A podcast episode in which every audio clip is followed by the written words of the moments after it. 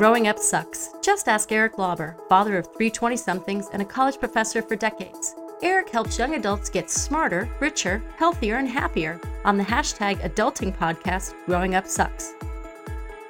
Welcome to Growing Up Sucks. I'm Eric Lauber, and this is the Adulting Podcast.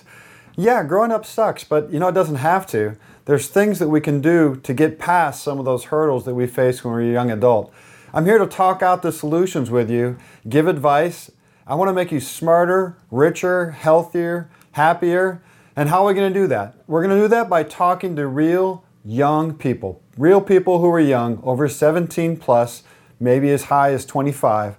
Maybe we'll talk to some experts about the problems that these people face, but mainly we're just going to be real. We're going to have real conversations. And, and why do I think I can help?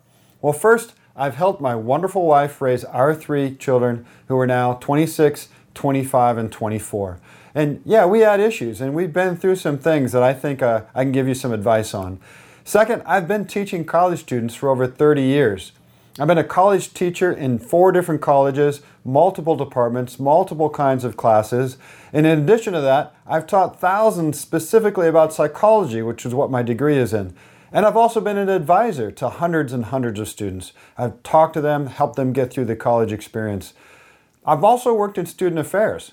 I've been a resident advisor, a live-in faculty, a building director. I won even an award as a living learning partner at one of the colleges I was at.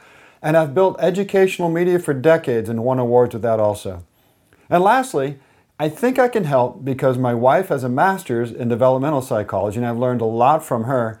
And I have a PhD in cognitive psychology. Now, I'm not a clinician, I'm not a counselor, we're not going to talk therapy, but I've done a lot of research and I think I can offer some advice. So let's talk about growing up, how it sucks, but also what you can do about that.